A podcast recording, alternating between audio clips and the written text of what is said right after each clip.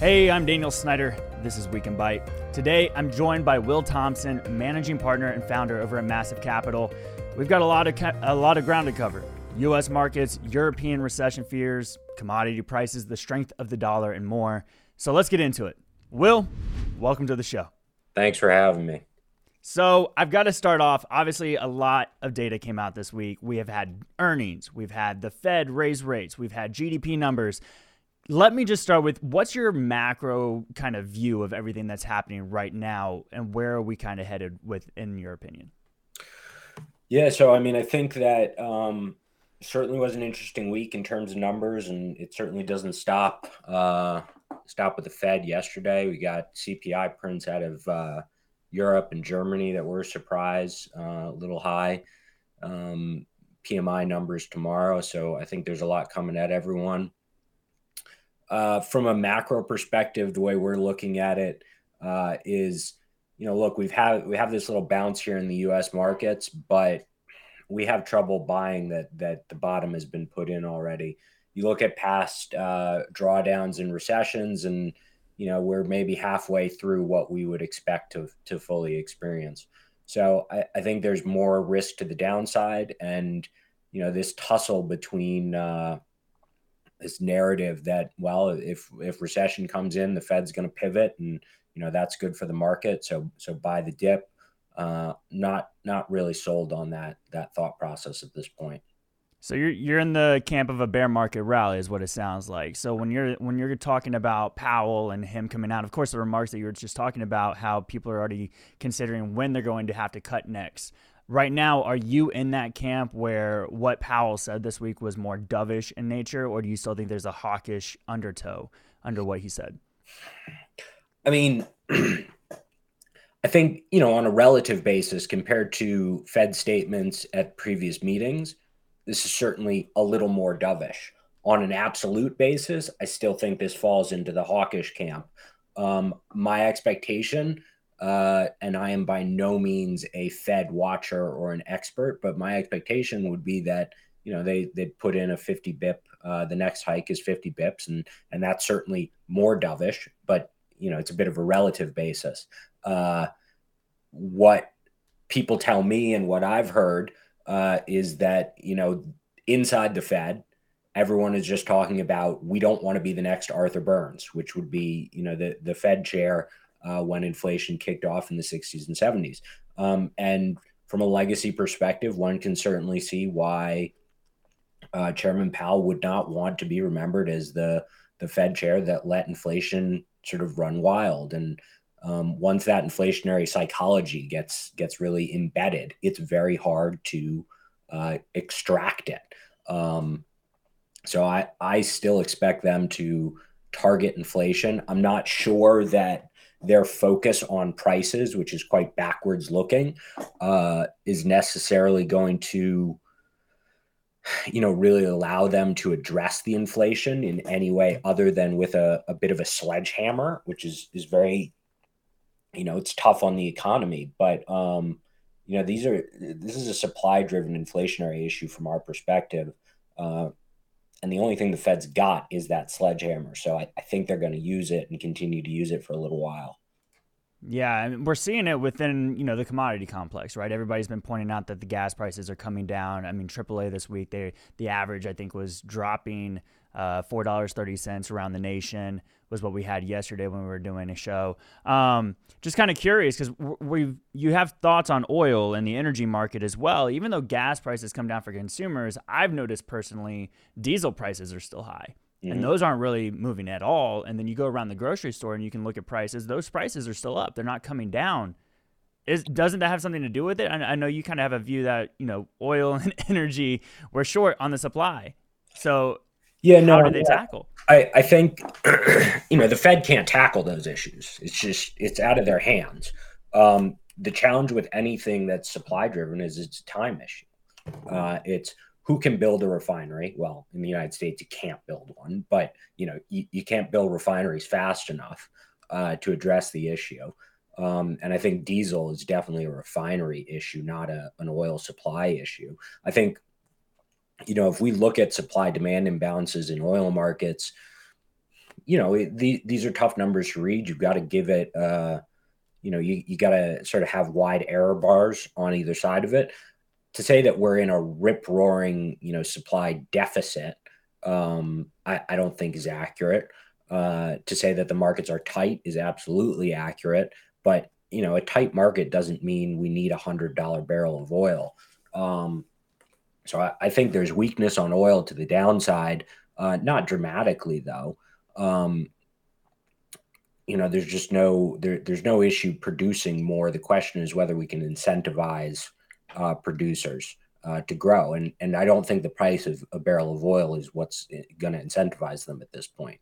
Um, so we're we're probably stuck with the current supply we've got until there's a change in the regulatory and political environment uh, that allows producers to to sort of sit back and say, okay, this is an environment with a administration or political backing that that uh, can allow us to grow our businesses.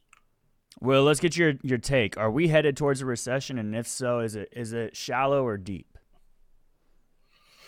Yeah. So, I mean, this is a big question. So w- one thing we did this year or this this past quarter was we took uh, a look at the S and P um, on real versus nominal basis. And what happens when you throw inflation into the mix is quite suddenly the, uh, the you, you see these bear market trends that occurred in the thirties and the seventies um, that don't show up when you're looking on the, looking at the market on a nominal basis. Um, and those trends were long-term bear market trends that had intermediate bull and bear market rallies in them. Um, I'm of the mind that we might be tipping into one of those longer term bear market trends, especially if we continue to have sort of supply side inflationary pressures that create inflationary volatility. I'm not expecting like high sustained, you know, six, seven, eight percent inflation just for the next ten years, but that you see a lot of inflation volatility, which is even worse for a lot of companies than actual outright stable inflation. Um, Uh, I see a, a bear market and a recession, um, and I see the recession as, as being, you know, fairly fairly deep and severe. Now let's double down on that, because you you talked about volatile inflation um, and how damaging that is to companies, especially probably small companies, right? Small businesses that might have started during the pandemic, and people are still trying to figure out um, how they're going to source their inputs. Um, are, are we talking about seeing inflation numbers come down and the market getting excited potentially, and then potentially seeing those inflation numbers go back up and then having another freak out? Is that the fluctuation that we're going to see through the bear market?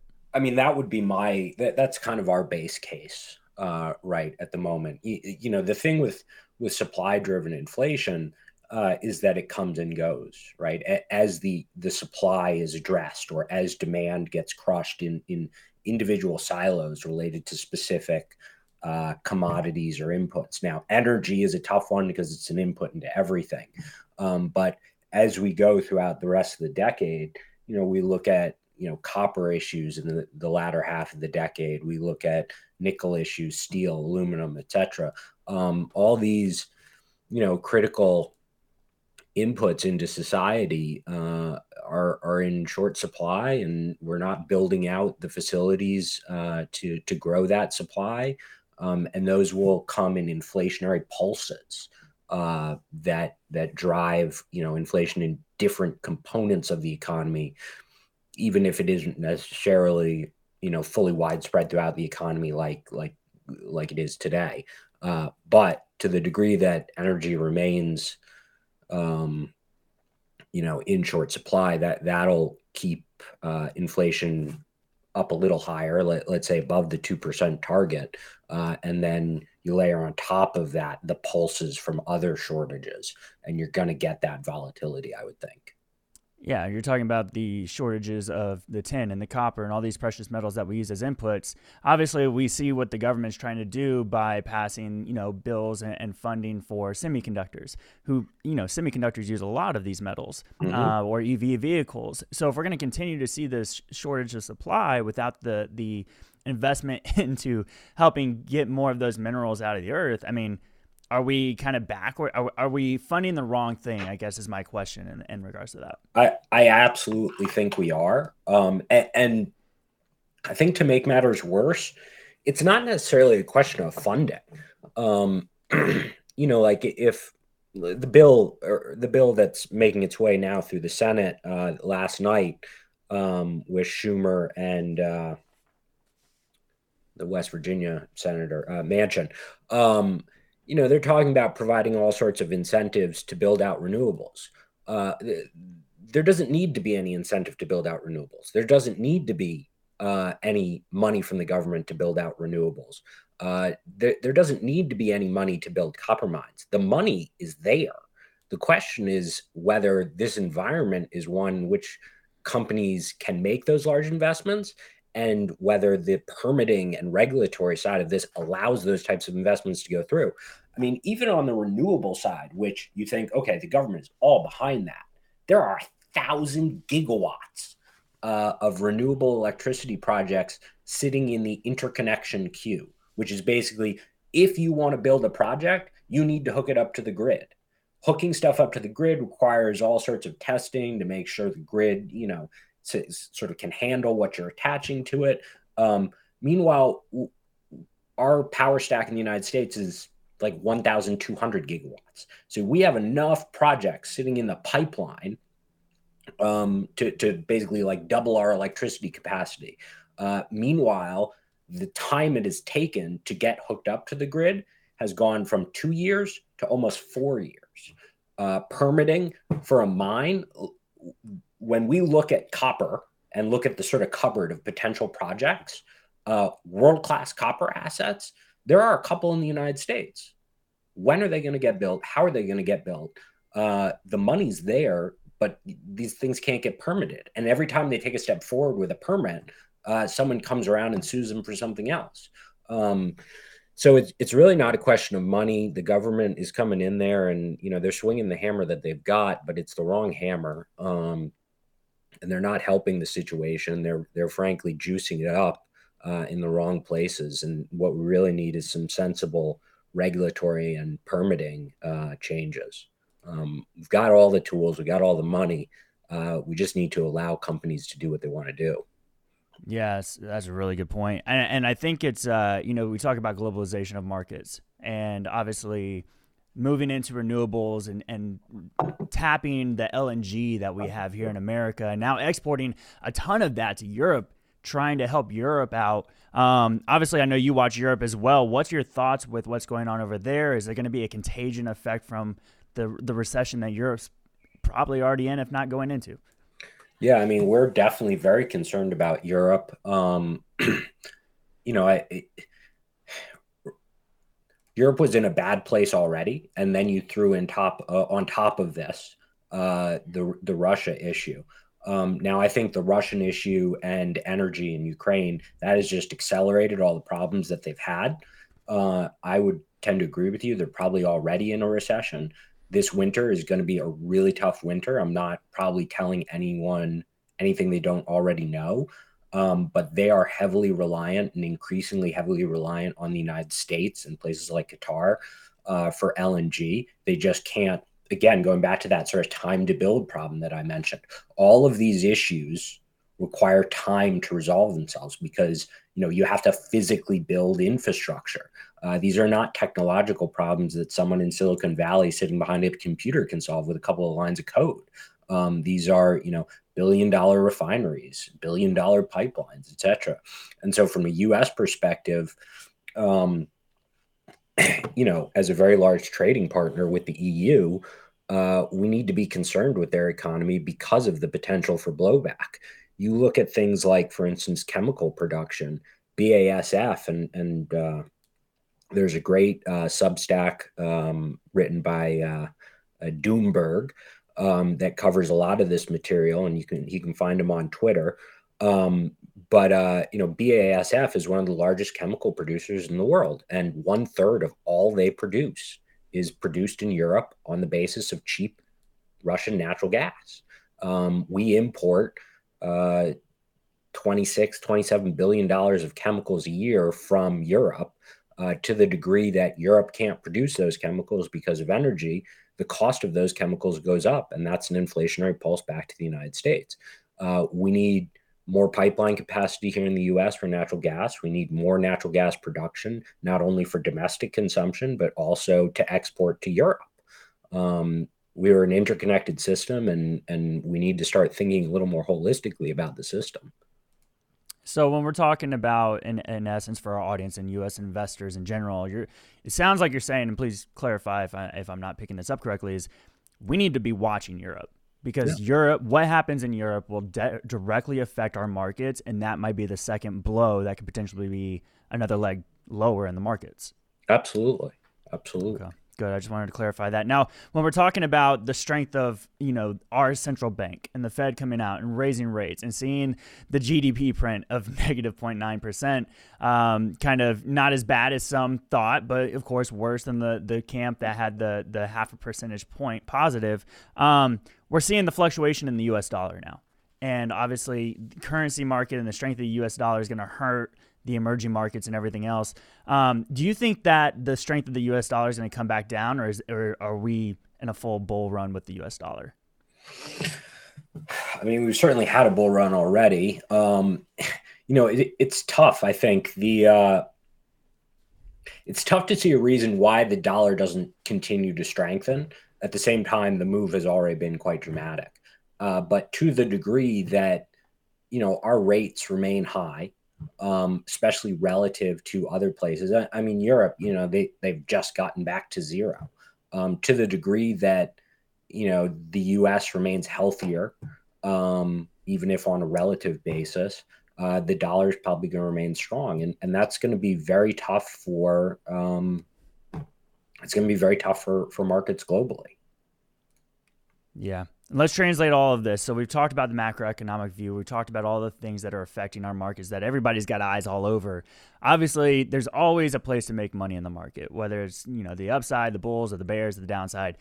What are you favoring right now in this environment? Could you share any specific names, or you just want to give something that investors need a, you know, a good reminder at this point? Yeah. So, I mean, I think um, there's definitely some places to be looking in U S energy, especially on the natural gas front and the midstream sector. Um, you know, there, there's a couple of opportunities uh, specifically related to build out of L N G infrastructure. And I would point to names like um, Accelerate Energy, ticker symbol E E in the United States. I'd also point to a couple of, you know, a, a little trickier, but somewhat interesting Uh, opportunities in global oil and natural gas, something like uh, Argentina's Y P F. Um, you know, I would be very cautious and careful with entries and, and sort of absolutely average in, don't take big slugs here. Um, uh, but, but those would be places I'd be looking in the United States. We in general have been making reasonable money short Europe, specifically industrials and energy intensive industries. Uh, I won't go over any specific names, but, you know, anything in Italy right now that's energy intensive, um, you know, and, and it's got a questionable balance sheet is, is potentially shortable. I would, in these particular markets, um, A, you've got to do your homework. You can't just go plowing in. Uh, and B, we have to be very cautious and just very careful. I think, again, in To, to the degree that this looks like a bear market sort of rally, uh, we can expect another leg down, I think. And, and so averaging into whatever you're looking at um, is important. I still think, you know, gold has had a really rough go of it. And to the degree that the dollar remains strong, that's probably an anchor on gold.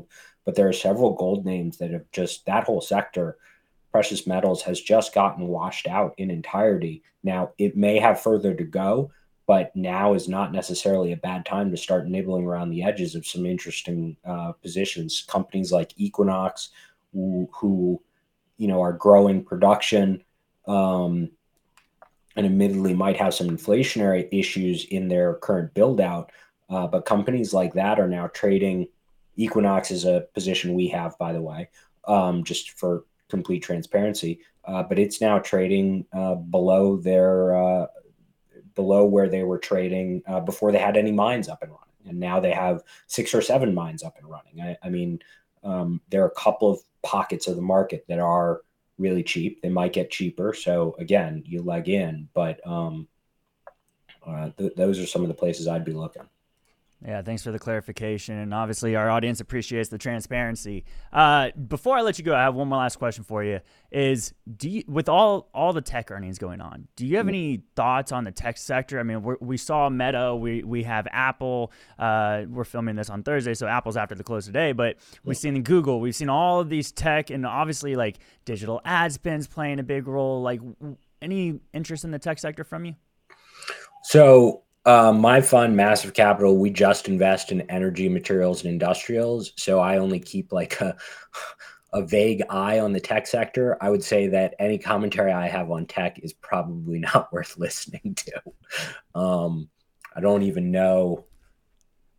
I don't even think I own any tech. Um, so That's all right. I figured no, I had I had to ask. I had to ask. Well, you know, thanks so much, Will. Let's go ahead and leave it there. Thanks for taking the time to come on, share your insights with us today, and you have a good weekend, all right? Absolutely. You too. Now let's head over to Seeking Alpha's own Kim Khan for next week's Catalyst Watch. Hey, Daniel. Um, it's been a really busy week, and it's not easing up too much next week. Um, the big economic indicator is going to be the jobs number, um, which is they're looking for about two hundred fifty-five thousand for a gain in payrolls. It's taking on a little more importance, basically, because we've just seen, you know, two consecutive quarters of contraction in G D P, a lot of talk about softening economy, but, you know, our old friend Fred, Chief Jay Powell, is still looking at the robust labor market. So he's, you know, going to be watching those closely to see if, you know, if those keep softening. We've seen elevated claims numbers. If the, you know, the labor market shows a, a little um, dip, then we might see some, you know, reining in of the terminal rate on the Fed and some smaller rate hikes Uh, in the future. And then also next week, uh, there's going to be uh, a really interesting earnings call. Um, I'm going to be watching it with great interest. It's from A M C Entertainment. I know we talk a lot about movies on Catalyst Watch anyway, but this is going to be interesting because of the makeup of its rabid investor base, the A M C apes, and also a promise by um, the C E O, uh, Adam Aron, that, you know, it would he would do something eventually to kind of bust out all the A M C short sellers. And, and he said, you know, their you know, code word for this is kind of when pounce. And he said the pounce is coming, but not before the second quarter earnings are out. So next Thursday, the you know the earnings are out, and there will be the earnings call. People are are anticipating some kind of announcement. Don't know quite what it is. You might see a run up in the stock ahead, hoping that there's going to be some catalyst for a squeeze. Um, there's talk on the Wall Street Bets board about some, you know, a possible takeover. I find that unlikely because it's hard to put together a deal and have actually nobody kind of reporting that, that you know, on the block.